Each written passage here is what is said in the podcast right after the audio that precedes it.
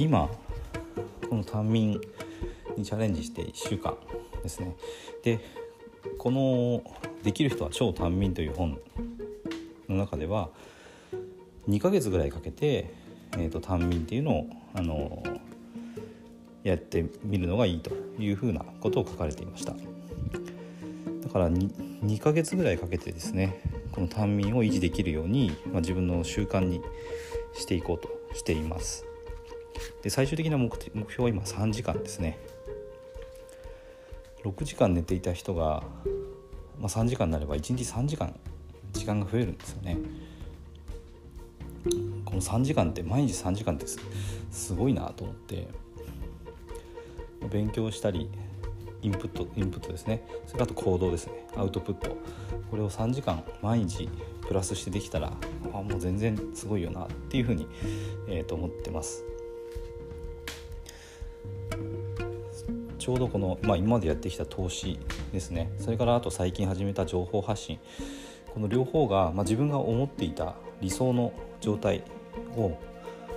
あ結構これ短期間で作れそうだなっていうすごく予感みたいなものがあの感じられるように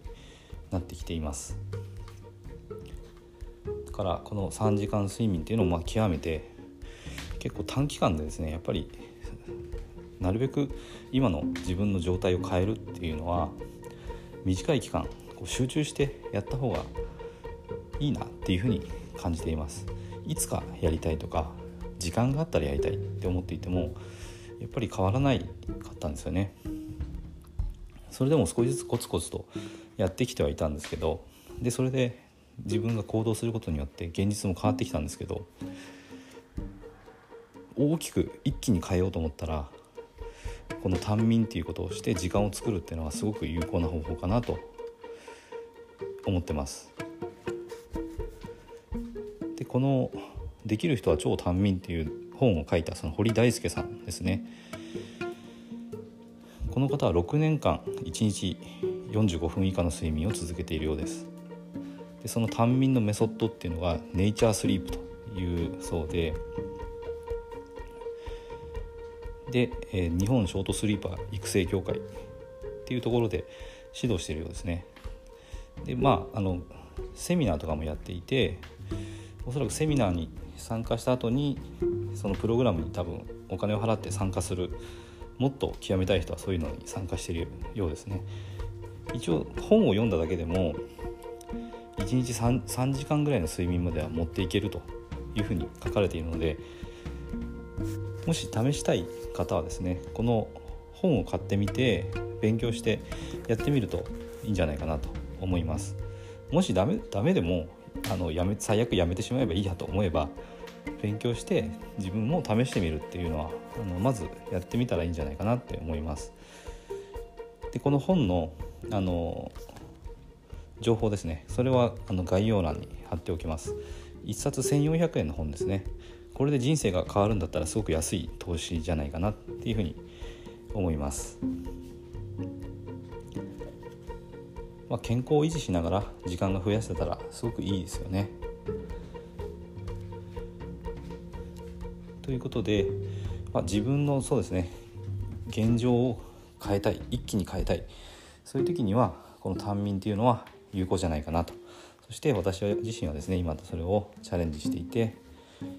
まだ1週間ですけども2ヶ月かけて習慣にして今後の自分の現実をですね短期間で変えていきたいなと思っています。参考になれば幸いです。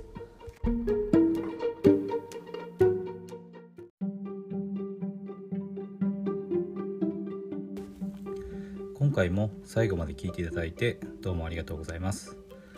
チャンネルの説明ページに私がどんな人間なのかを知ってもらえる1分半ほどで読める簡易プロフィールのリンクを貼っています。公式 LINE のリンクも貼ってあります。こちらでは相談も受け付けていますので是非登録してください。サラリーマンが最速で経済的自由を得るには FX と不動産投資を組み合わせるのが最適と考えて投資を行っています。簡単に説明すると FX で少額の資金から複利の力で増やしていきある程度の資金ができたらその資金を使って不動産を良い条件で購入していくという作戦です。私が実際の経験から得た不動産投資と FX に関する役立つ情報を配信していきます。この配信がいいなと思ったら是非いいねやフォローをお願いします。ではまた次の放送でお会いしましょう。